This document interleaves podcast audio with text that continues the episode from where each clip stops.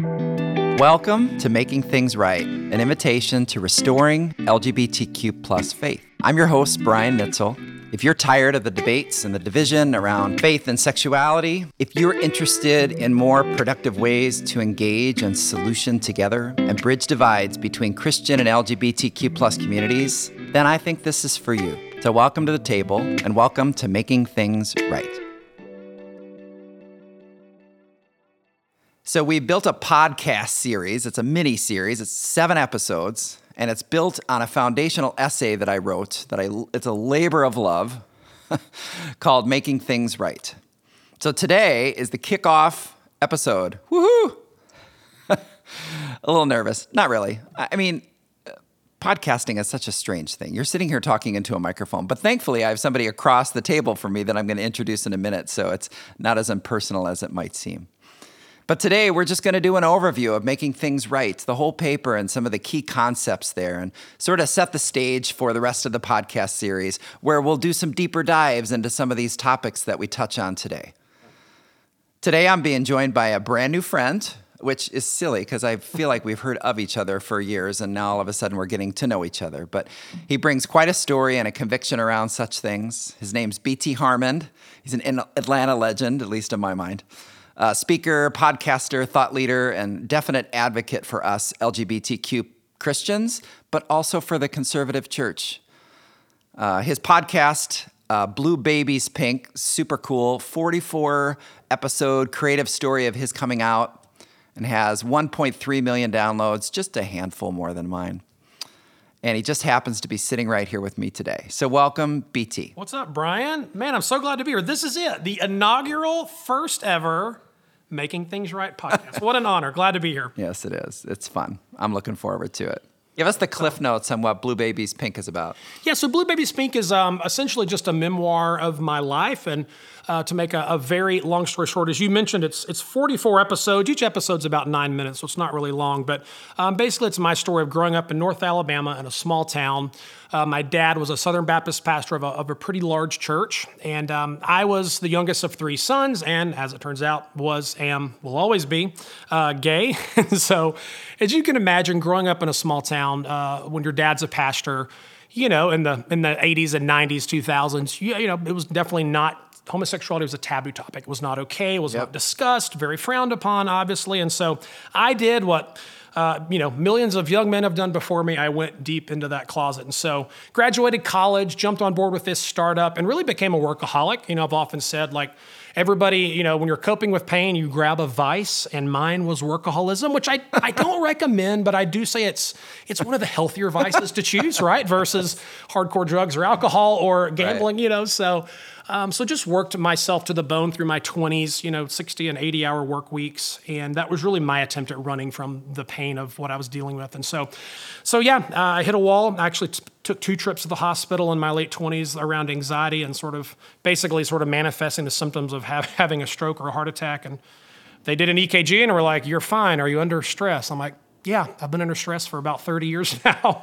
Uh, and then after that, um, shortly after I downloaded an app called Tinder, and I went on my first date, um, and that was interesting. was that the year of fear, 2016? Uh, when or was probably that? no? That was a little before. Yeah, yeah. yeah.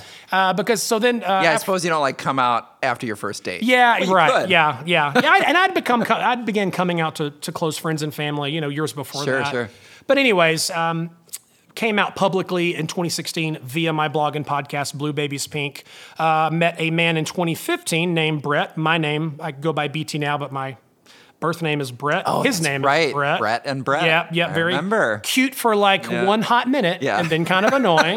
uh, and as it turns out, he was the love of my life. We got married in 2018. Yep. And so we're now yeah, three, four years into marriage, and we are just, uh, we, we have two cats. We have mm-hmm. purchased a house together. We have uh, a vegetable garden and flowers, and we were just living the most lovely, boring, domesticated life. And I'm telling you, Brian, I would not trade it for the world. So, uh, in a really healthy place. I love my work. I love yeah, my yeah, husband. Yeah. Um, I'm so grateful. I'm surrounded by great friends. Um, you know, we could talk a long time about my family uh, and sort of their response to all this, but overall, they've done really well. Mm-hmm. Um, there's definitely been some hard times with them, but um, but all in all, it's been a, a really interesting journey.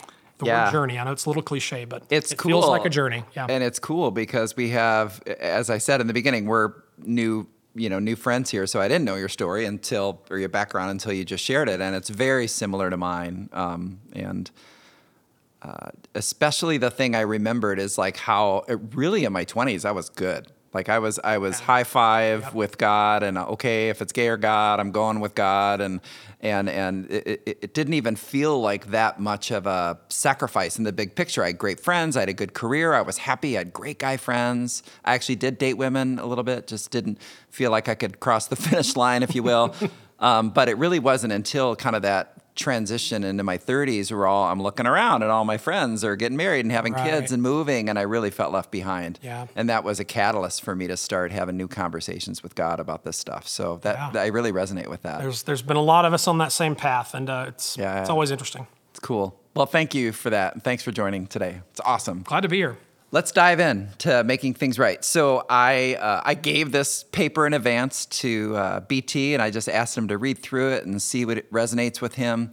I'm gonna talk about some key themes that showed up for me.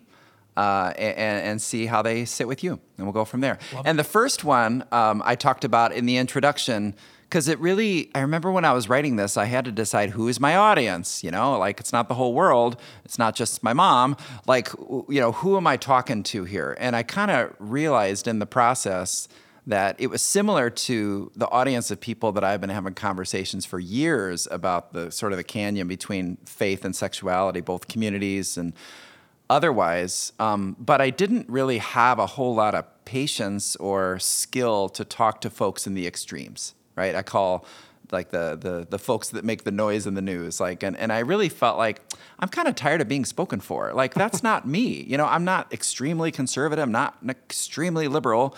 I'm somewhere in the middle trying to figure this thing out first for myself and then to help other folks think through this and have more productive thoughts or ways you know to engage hurting people. So i come up with this concept called the quieter middle where i think most of us live uh, and i think and maybe it's my idealistic self i use the 20-80 rule 20% on the outside 80% on the inside i don't know what the right percentage is but it's sort of my optimistic way of saying darn it i'm tired of being spoken for and I, I'm not really interested in this battle and debate going on. I, I would like to give a voice to folks in the quieter middle who are open to more productive ways of thinking about and talking about and acting on matters of faith and sexuality. Any thoughts there? Yeah, that's my exact experience. I think 2080 is about right. You know, I, I have this theory that our our culture now, even in the last five to ten years, it's accelerated. Uh, our culture and even our technology incentivizes extreme opinions, right? Yep. Like milquetoast or or even moderate opinions. Milquetoast is probably derogatory. I would even say that. Just a moderate opinion does not create a good headline. Um, although the reality is that's where the truth is often found. And so, yeah, my experience is that the the poles of this conversation on the right and the left, they have hijacked it. They have garnered and sort of captured all the attention. And uh, but I think you're right. I think the that middle 80, we're still here, sort of being overlooked and trying to figure out how do we how do we navigate amidst the screaming and the screeching, right? How do we rise up and have our voice be heard? Uh, that's separate from all the extreme voices. And I, what I find fascinating about this quieter middle audience um, is that we may lean one way or another when it comes to matters of uh, morality around homosexuality and what the Bible says about that, right? And I don't mean to be sarcastic, but we can have different opinions on that. One might be more conservative, one more progressive. But when you kind of see the landscape of um, of what I think are some wrongs that have been done to LGBTQ plus individuals in the name of God. Um, they're in the middle there going, you know, I don't necessarily know what I think about these seven verses in the Bible, but I it, it reminds me of uh, of an author and a thought leader who's very inspiring to me, Andrew Marin, right? And he wrote this book in 2009 called "Love as an Orientation," and his audience really was uh, conservative Christians. And I think he had such appeal. It might have been a little before his time, but I think he had such appeal because he wasn't asking people to trade in their theology about morality and sexuality. It was asking them to sort of reprioritize, right? To think maybe love matters more and maybe we should pay attention to folks that are hurting. So I don't know, just the concept of quieter middle is is you can have some different perspectives on the morality of this, but perhaps what matters more is attending to hurting folks. Yeah. Yeah, I think, Brian, there's also an element here, just hearing you talk about the quiet middle of certainty, right? I mean, this is such a, Yes. a hotly debated topic now in some circles, but for so long, you know, the, the version of, of evangelicalism that I was raised in, which, Yeah. you know, was I had a great experience, honestly, growing up in the church, but certainty was a was a prized Yes, value, yes. and it was this idea that you know, gosh, we've we're two thousand years into this Christianity thing, and we we think we've got all the answers. We Yeah. we're pretty sure that this orthodox view of of this or that is the right one, and we're very certain about that. Mm-hmm. And you know, certainty feels good, and certainty uh, make it's a lot easier than than being in the middle. You know. Uh, and so I think that's an, also part of this conversation is making some peace with some uncertainty, Mm-hmm. opening our minds, opening our hearts, becoming a little curious about a position that we we might not hold. So I think that's part of it as well. Yeah, I I have a later episode where I interview a good friend, Stacy Frennis, who was a conservative Christian mom whose daughter came out and she had to sort of wrestle with her you know her her her her faith convictions and her love for her daughter and that was her biggest take home is that uncertainty. She had to learn to live in mm. the tension of uncertainty around some of these matters. And she said to her surprise she found a much deeper relationship with god and her daughter Yeah. because of it. Yeah. and i'm like whoa like maybe we don't have to have all of this stuff figured out as much as we think. Like let's get the love right would have been her point. And and it's okay if we don't have the other things figured out. Yeah, it's very easy to be certain about things that don't affect us. yes. You know, and the minute that something affects us directly, uh, sometimes it plunges us into an ocean of uncertainty, and that's that's uncomfortable, and that doesn't feel good, and it's it throws us around, and so um, so I get it. I get that it's tough to be there, but but it's also where I think a lot of growth comes from. That makes me think of something that I, uh, like, for example, you and I had to sort of wrestle with uh, how we thought about faith and sexuality and our relationship with God because we were, quote unquote, in the front row. It was us. Stacy, as a mom, was in the front row with her daughter. She didn't have the luxury of not dealing with this. Um, part of my heart, and I don't know exactly how to do it, but it's it's is to appeal to folks to maybe in the second or the third or the fourth row, right? That that are close enough to it that they care, but they might not have like a very personal experience to sort of force the issue, if you will. And it's very human to like, if it doesn't really affect our daily reality, we probably don't deal with it. So I don't know. I don't know what the answer is, but I hope that. Um, I mean, I have your thoughts, but how how do we appeal to folks about this concept of making things right with the LGBTQ plus community if you're not front and center, if you're in the second, third, and fourth row? Well, something I wrote about in Blue Babies Pink, I said, you know, when I began that story, uh, it 80,000 words. It was a long story, but I, in literally episode one, I said, listen, if you're gay, this story is not going to be gay enough for you. And if you're Christian, it's not going to be Christian enough for you, right? Because again, we have these polarized extremes now. And I know, you know, we all know Christians who believe that homosexuality is universally and uh, a universal sin. There is no wiggle room. There is no gray. The Bible says what it is, and the scriptures are very clear, right? On the flip side, I know gay people who think all Christians are uh, evil, despondent, despicable, bigoted um, people who add no value to our culture whatsoever. And, you know, it would be better off if Christianity as a theological construct were eliminated, right? So we, we know that both of those exist, and I think it's important to say, it's important to lead to say, hey, we're actually rejecting, we're kind of rejecting both of those polarized extremes, and we're going to try to wrestle again. I, I know it's cliche, but we're going to kind of met, wrestle with the middle, and we're going to talk through some of these issues with nuance and with compassion, and with kindness, but also with logic and intelligence, and you know, hopefully making arguments that are rooted in data and science as well. So I think I think you have to have both. Absolutely. And a lot of folks that I know and that I've talked to in this podcast series and otherwise live in that middle and they don't have to trade in their faith. It's Yeah. it's it's a Yep. new it's a new realization of how they can reconcile their love for people and their love with God. Yeah. So cool. So another concept, and the, the, nice segue, you didn't even realize, but one one of the concepts when I'm sort of setting the table, if you will, for in my paper is this concept of one table, right? And it's not that you know rocket science, but I'll explain it.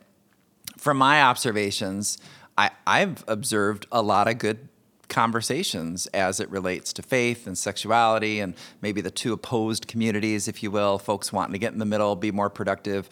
But I, I see a lot of those things happening in silos. You know, it, example, I coach uh, uh, some folks at a wonderful church here in town who really want to move the needle towards being just and, and fair and healing and welcoming to the LGBTQ plus community. They're still a fairly conservative church, but they want to get it right right? They don't want to perpetuate wrongs and, and to be uh, exclusionary to a group of people that historically don't like God because of how they've been treated by the church. So they're they're convicted there, right? And when they're, they're, they're, they were looking at some of their policies and procedures sort of under the hood to see what was um, not inclusive to LGBTQ plus folks, and they were thinking about rewriting some of those to be more equitable, you know? And, uh, and, and I told them sort of, you know, it was sort of tongue in cheek, but I said, "Did you think about inviting an LGBTQ plus person to that table to help make decisions?" And they're like, "We never thought of that," and they immediately thought that was a great idea. It just wasn't in their mindset, and so this concept of one table is just I, and I am an idealistic person, and I think I'm supposed to be, and I always will be. Um, so I'm staying with my 2080. You know, I think more of us, but but I I think if we somehow can uh, collaborate and solution together on how to make things right with, with different perspectives at the table, both conservative Christian and LGBTQ and everywhere, everywhere in between. I just think we're going to find better solutions, and I think mostly we're going to find empathy. We're going to we're going to humanize this, and we're going to understand each other, and we're going to understand each other's hesitations.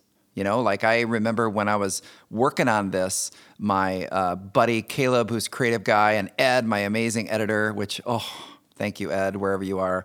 Um, just having a great editor is a home run, especially if you've never written something like this before. But he was talking about these um, hesitations. Like I had this nice one table kumbaya idea, right? And he's like, but there's real hesitations here. And my buddy Caleb says something like, well, you know, who represents the LGBTQ plus community, saying, I don't want to be a project you know, and there's been wounding, and I'm not really interested in being rewounded. There's a hesitation over there to come to the table and trust the other side. Then there's a hesitation over on the conservative Christian side, not to stereotype here, but just go with me for a second. That's like, we can't get this wrong. Like, that's way too risky to lean into this, you know, and and I understand both of those hesitations. And so how do we bring our hesitations to the table and and, and figure things out together. Any thoughts there? Yeah, yeah. There's a there's a an idea that I've talked about in the past. I call it pre forgiveness. and I, I, learned this through a mentor of mine from college. Uh, in the college ministry I was involved with, there was a guy that sort of mentored and discipled me. Wonderful man, uh, ministry leader for many years. And, you know, he definitely uh, then, as he does now, hold very conservative views on sort of the, the sexual ethics of uh, Orthodox Christianity, we'll say. Yep. And so there were years before I came out, I was he was one of the first people I came out to because I just trusted him. Though I knew his beliefs on the issue, he just loved me so well and there was such a deep foundation of trust there that I knew it was yeah. safe. Yep. And so there was a thing he would do in our conversations, and I'll never forget it because you know once I came out to him, you know he uh, he became very curious, which I, I always recommend if you're if you're not gay and you you're talking to a gay person, let yourself be curious, let yourself ask questions. But mm-hmm. what he would say is in the midst of those little sessions we would have, he would say, Brett, gosh, like I've got a question and I don't know if this is going to be offensive. So if it's offensive, please forgive me in advance. but here it is. So like, and of course the things he was asking were they were not offensive. Yeah, but yeah, yeah. I appreciated. But he wasn't sure. He yeah. wasn't sure, and I appreciated the honesty of that. Right as we're sitting at this one table, I appreciated the humility and the honesty for him to say, gosh, just in case this is offensive, my that's not my heart. That's right. not my intent. And so yep. please forgive me in advance. So I'm like, when someone leads with that as a gay man, you can say you can literally say anything almost, you know? Like I am yes, so yes. my heart and my mind are so open when you lead with that kind of energy. Mm-hmm. And that's what I think needs to be happening at this one table concept that you're talking about on both sides. There's got to be a foundation of trust.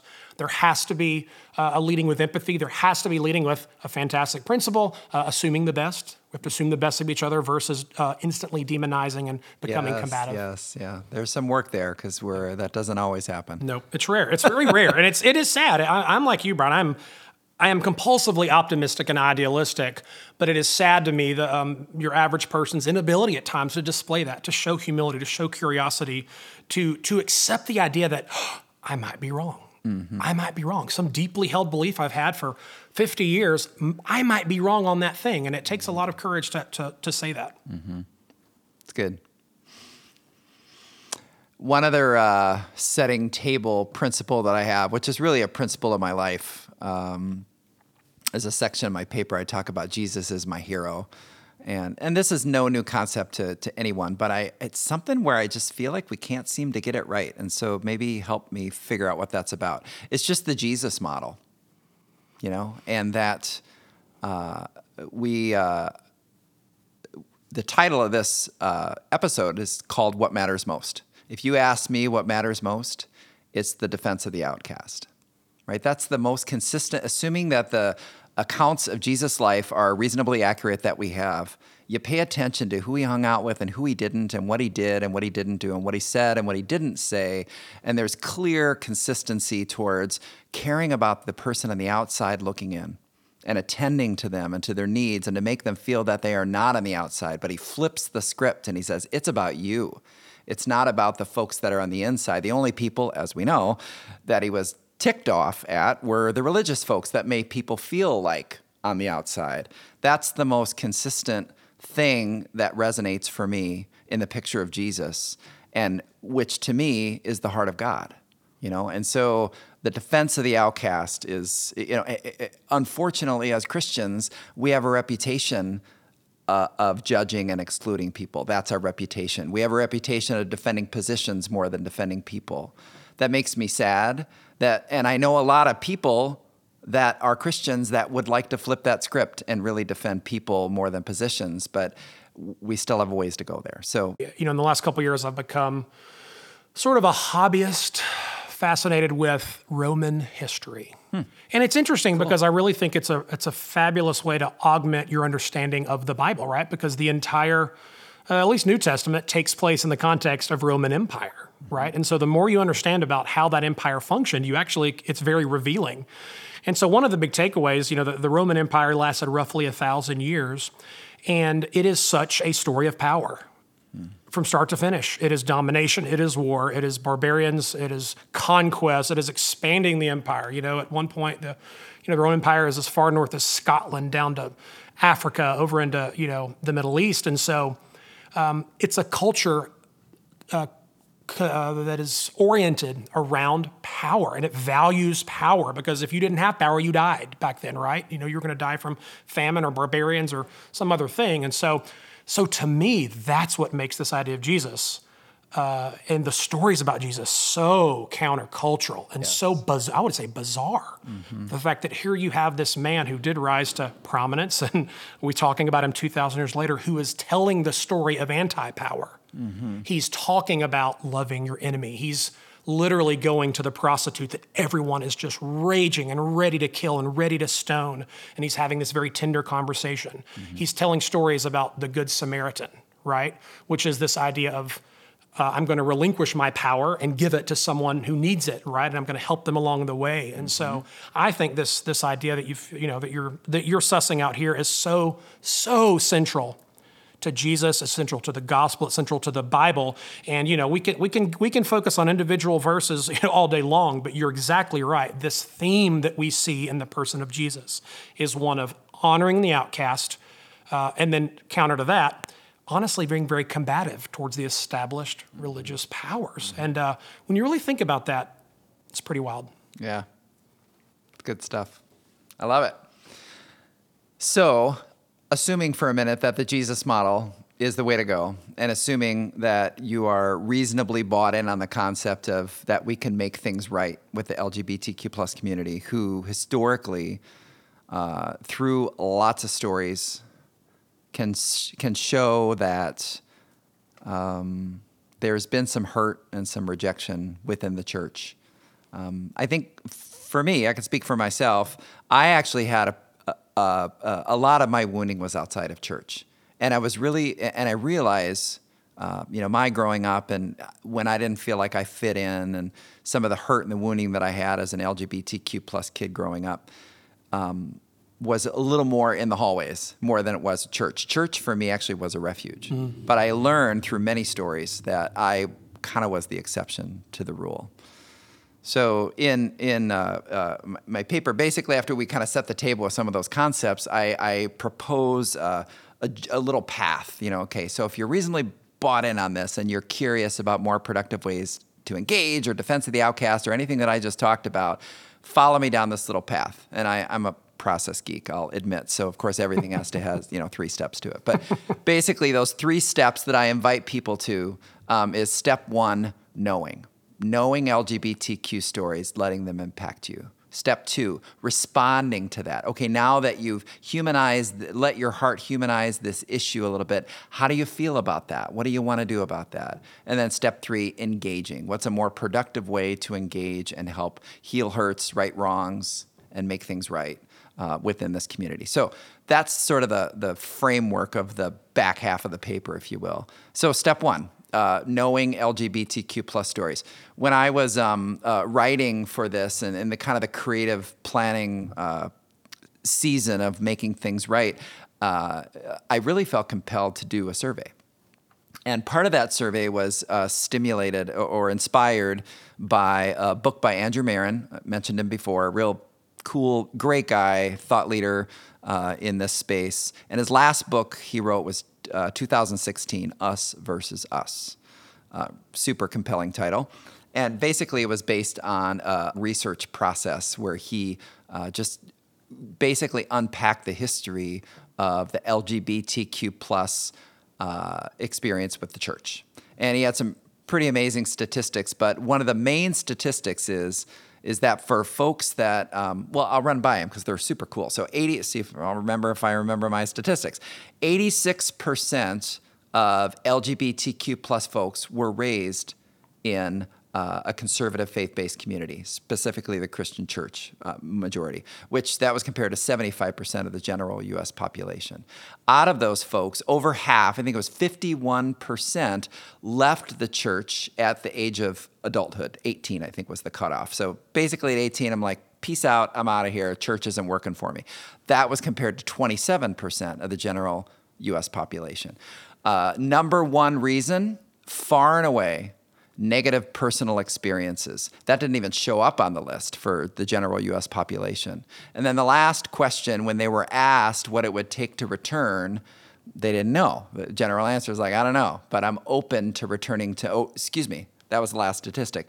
71%, fact check me here, somebody, 76, 70, I think it was 71, check my paper. 71% that they were open to returning to their faith that was versus like a single digit to the general US population. So, really compelling flow of stats. I read that and I thought, gosh, if it really is negative personal experiences, maybe if I could gather some of those, it would help kind of up our knowledge in how to make things right right? So I so I did this survey and I put it out there and had a, a, a, bunch of respondents and just amazing how many people who don't even barely even know me or just know of me would pour their heart out in you know an anonymous survey and I did some follow up interviews with a dozen of them and and really gathered a lot of LGBTQ plus stories. I feature some of those in my paper lots of hurt. I was really taken aback. Like I told you, my experience in church was a refuge.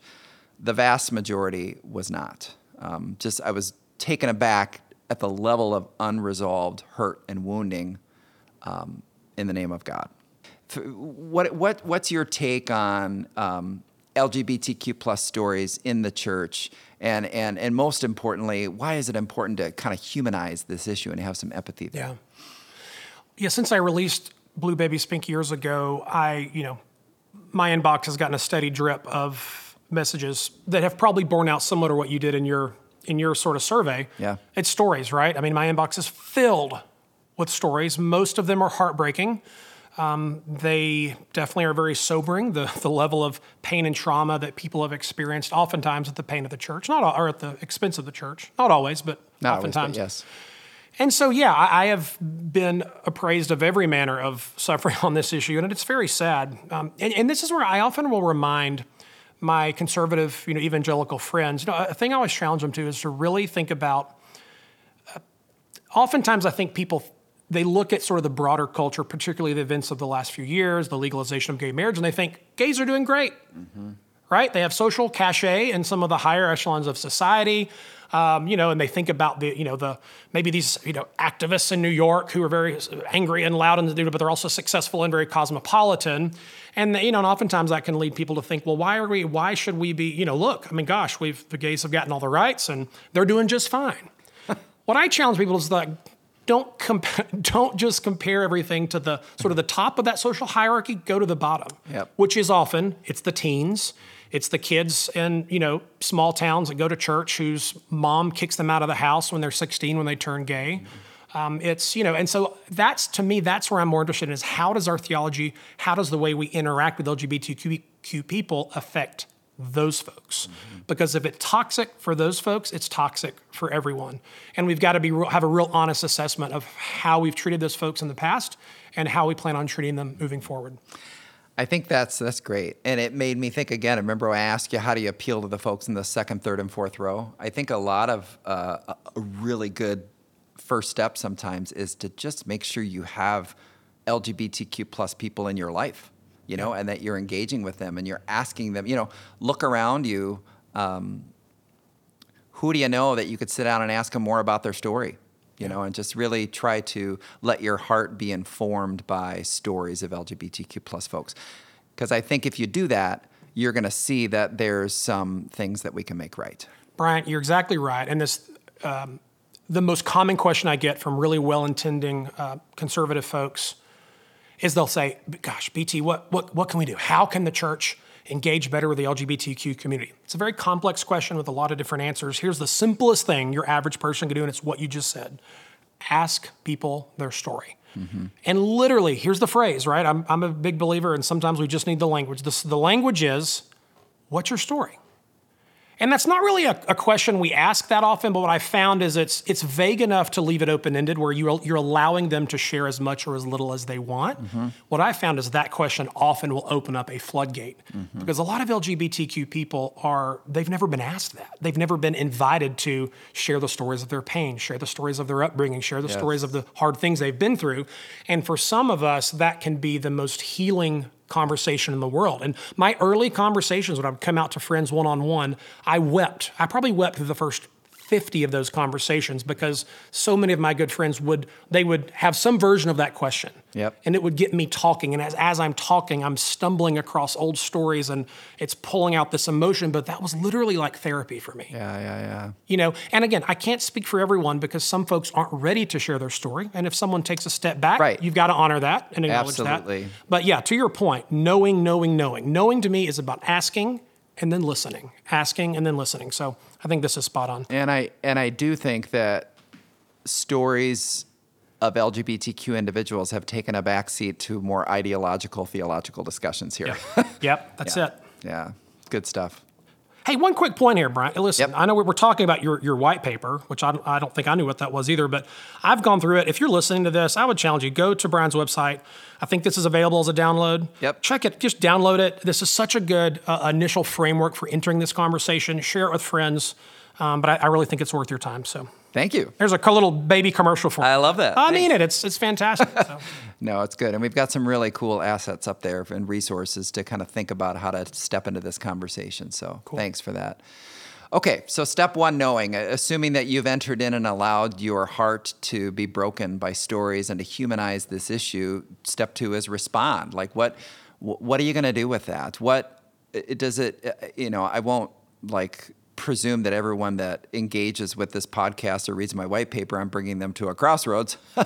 but a handful may be. You know, you may be curious about this subject because you don't like how you've sort of responded to LGBTQ individuals or this conversation to date, and you are open to a more productive way, although you want to, you know, be true to your faith as well. And I, I think that the two can absolutely coexist. It's just foreign to a lot of people. So it's sort of like how do you respond? You know, how do now that you know this, what do you want to do? How how do you reprioritize?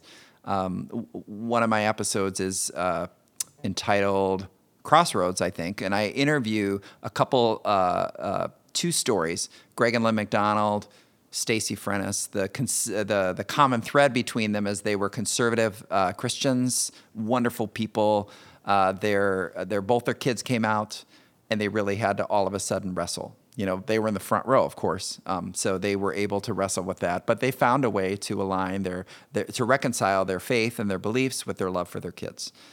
Um, but what about for the rest of us, second, third, fourth row, or maybe even the back row? Although that those are probably the noisy extremes that I don't want to talk to. But but the folks that are close enough to this that are interested in responding to these stories and thinking differently, um, you know, what do you think there?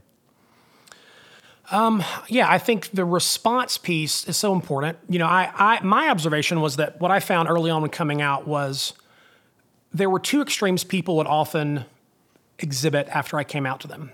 One would be the next time or the next few times I saw them, all they wanted to talk about was gay stuff. you know, uh, to the point of like it felt dismissive of the rest of me, right? But that might have been like sort of an awkward way of them wanting to let you know that they, they were good. Absolutely, They were good. exactly right. It was always like, well okay, intentioned. Everything in my life isn't gay here. Yeah, I mean, I appreciate this. but- Yes, yeah, right. I've often said, you know, my my sexuality uh, doesn't define me, but it's in the definition of me. Yeah, yeah. That makes sense. I, I love that language. I would say the same thing. yeah, and, and then the other extreme is, which is honestly more common, they never bring it up again. They, they, it's like that conversation never happened. I mean, I know, I know a man who's in his early 50s now. He came out to his parents when he was maybe 18 or 19. It's never been talked about. Yeah, It's yeah. never been talked about, not one time, because he's actually still closeted, but they've never brought it back up. Mm-hmm. And so I think when it comes to that response piece, it requires empathy, compassion, nuance to kind of know that that that healthy middle ground where it's mm-hmm. not something that we're now projecting all of the rainbow things on this person and making vast assumptions about them now that we know they're gay or LG, or anywhere on the LGBTQ spectrum.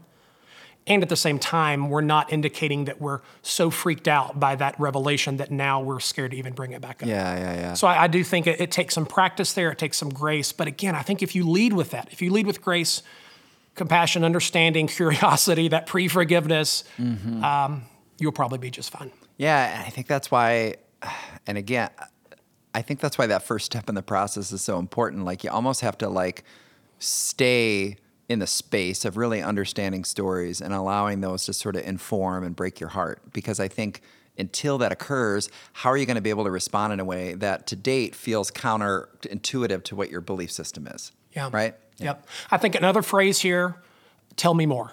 Mm-hmm. Tell me more about that. Mm-hmm. So let's imagine you have that initial conversation, it goes okay, a, a month passes, the next time you see that person, hey, remember back when we talked, you told me the story about that thing? Tell me more about that. Because what that shows is, oh, they've been thinking about it, they've been pondering it, they've been thoughtfully processing this revelation. Um, so to me, that feels like another healthy way to, to keep the conversation going. Yep, that's good.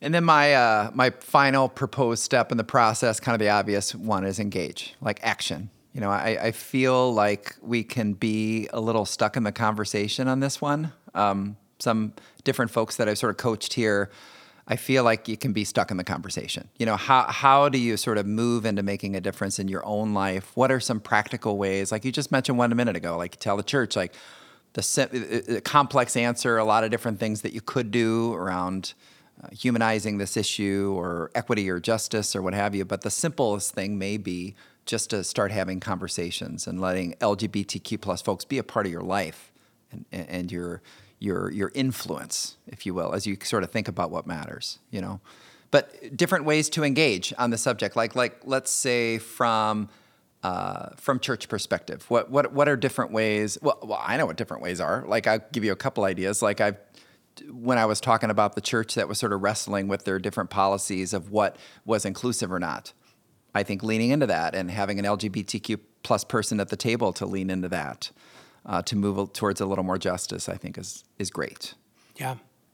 Yeah, I mean, at a church level, I'm going to be honest, Brian, this is a real, real hard conversation. Yep.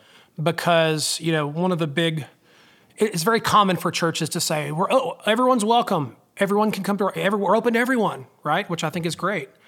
But then often what, oftentimes what happens is an LGBT person, they, they hear that, they go, they attend, well, they're involved. They want to be involved at the next step and they want to volunteer in the kids ministry or the youth ministry, and oftentimes those people are met with a you know a stop sign, and um, and that can be very very very very painful. And I've heard so many stories of that happening. Uh, it's painful to the point of being traumatic, where it really burns people in their faith. Where basically there's you know you can be involved to a certain degree. I mean, I know a church in Atlanta, a very popular church, where you know they have an unwritten policy, but if you call them and ask, they will say that LGBT people can you can serve on the parking team, mm-hmm. but not the the children's ministry or the youth ministry. And listen, we're not here to debate, the, you know, the theology of this is a whole other conversation. I'm sure you'll t- hit on that later, uh, touch on that later, but uh, it can be very difficult. So I, I often say churches have to do the best they can. They need to get counsel. They need to listen to LGBTQ people. But I take everything down to the individual individual level. So yes. if you're listening to this, I'm like, great, we can de- debate the church's position on this forever. But my question is, what are you doing, right? Are you engaging with LGBT people? Are you making friends with LGBT people? It really is, it's weirdly simple. And just giving yourself, sorry if I interrupted you. No, just good. giving yourself permission to see it to be that simple. Like, how do you remove? it's no easy task. I like that's why you said some of the efforts is less institutional and more individual. I really do like to appeal to individuals more than I do churches.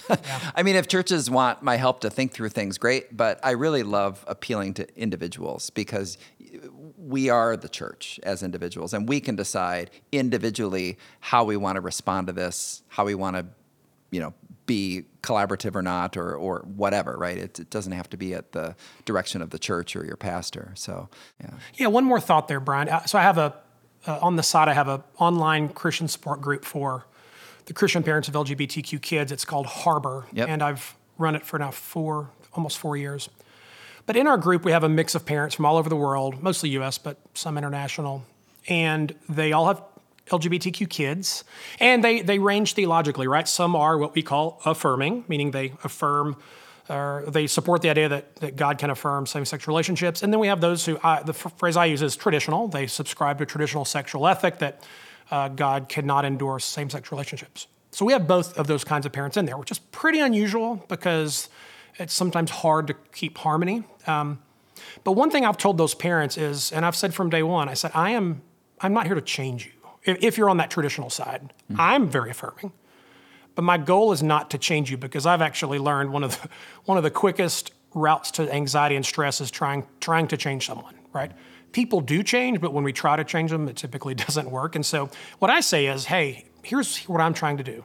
I'm trying to help you love, support, and understand your LGBTQ child better. That's it. And so I would actually take that same framework and apply it to maybe someone listening to this podcast who's on that traditional side of the equation and say, listen, I don't think I'm I'm not just putting a gun to your head and saying change change or you're a bigot. You're not either, right? I think we have a little more compassion than that. But I would say challenge yourself. How can you love, support and understand your LGBTQ neighbor better? Mm-hmm. Because if you ask that question and you begin there, there's all kinds of things you can do in this conversation that actually don't require any theological change. And listen, you know, a lot of us will change theologically and shift. I, my theology change. You know, Yeah. we learn new things, we have new experiences. But I would just say start there when it comes to engagement. So, Absolutely. And this is about theology. yeah, You know, this is about what does the heart of God think about this stuff?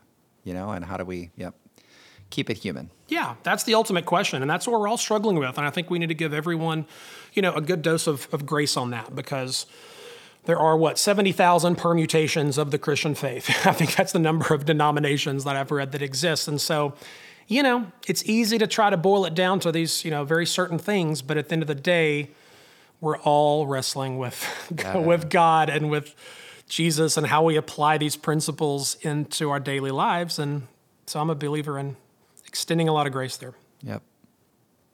So let's uh, let's not assume that every listener here is this demographic we've been talking about: conservative to moderate Christians, mostly straight. Although we love all of you, um, let's you know what about LGBTQ individuals? You know, uh, specifically folks that have been hurt by the church. Uh, or, or or or family or what have you, and feel like that they have no place in a relationship with God. Like what my thought there is well, a couple things. A couple of years ago, I helped found an organization called Renovus. Um, you can find it online if you're an LGBTQ plus person who's been hurt by the church uh, or just has not had a good faith experience, but you want to rediscover Jesus in a safe way that's not in church.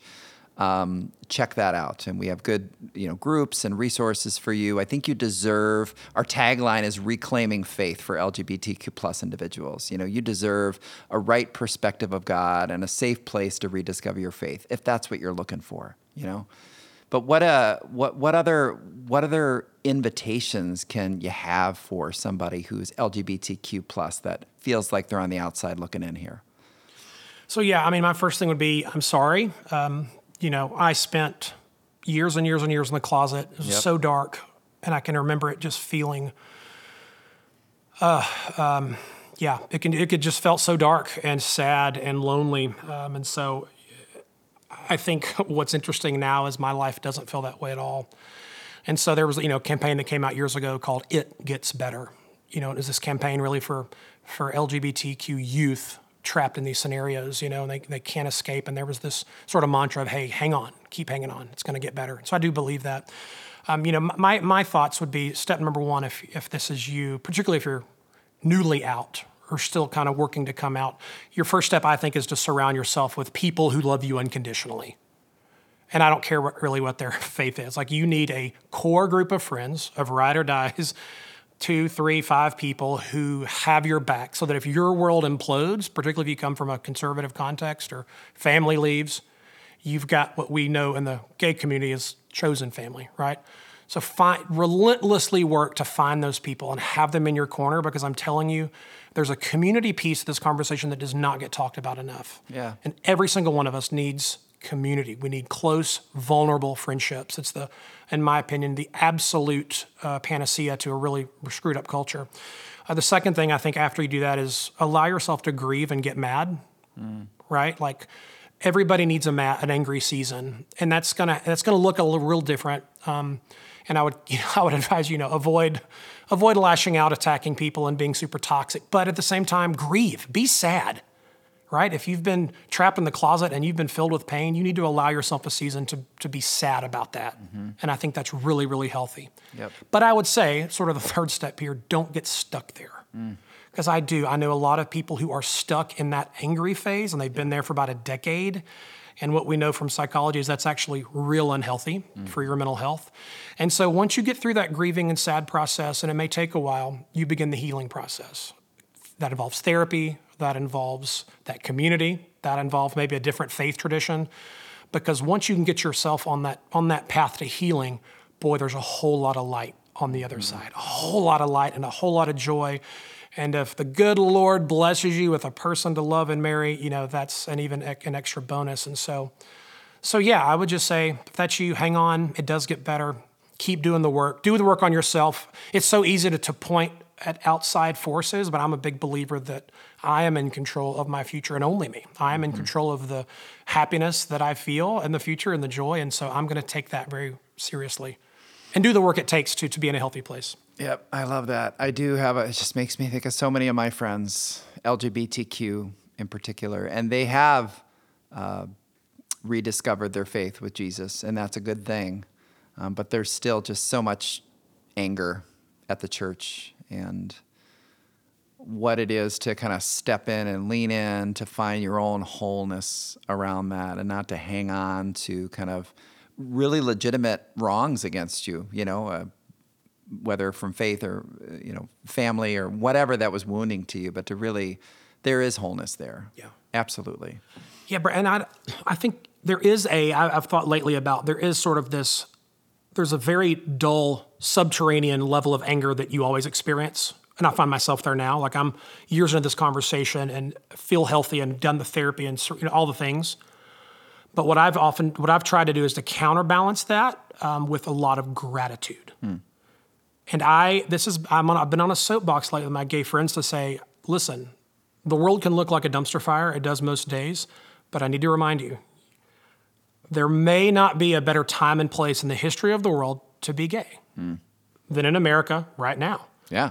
Right? I mean, we can marry, we, you know, discrimination is at an all time low. We can get jobs, we can be out in many places.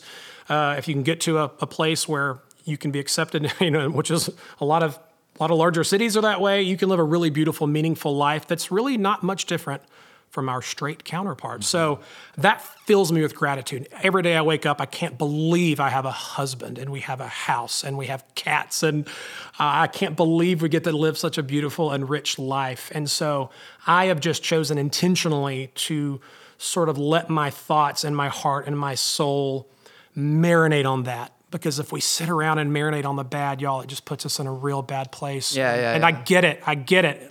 the world sucks sometimes, but Yeah. man, bring your mind, lead your mind back to those positive No, and it's things. it's a, it's a good important balance. Absolutely, there's there's always progress to be made, and you can point to a lot of things that we still have yet to figure out for LGBTQ plus folks in the church and otherwise.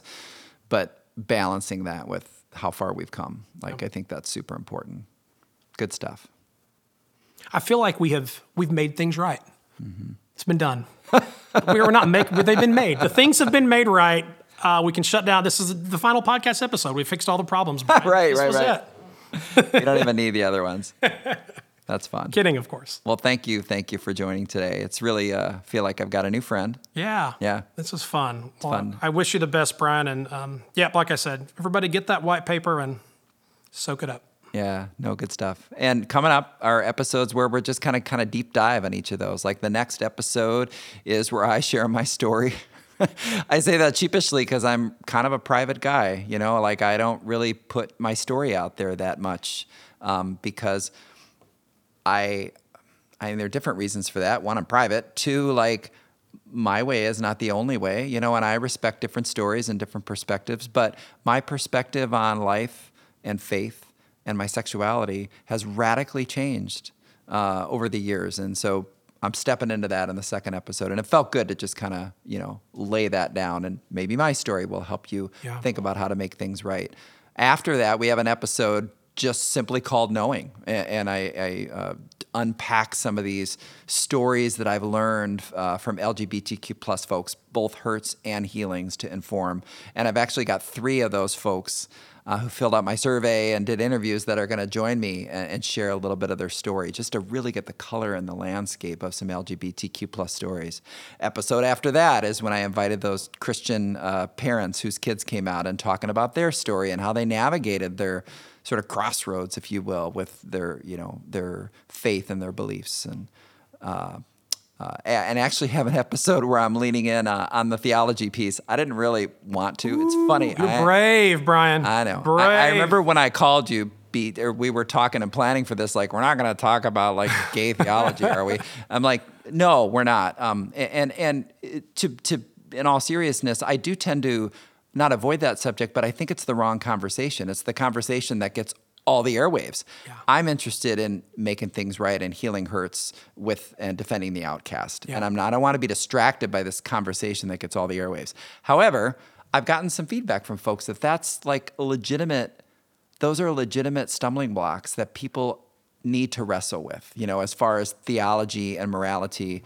And I certainly cannot lead that conversation, but I met this wonderful wonderful guy, Dr. David Gushee, who just happens to live in our town, um, who just brings uh, a thoughtful, conservative perspective to re examining what the Bible does and doesn't say about sexuality and morality. So we're going to go there.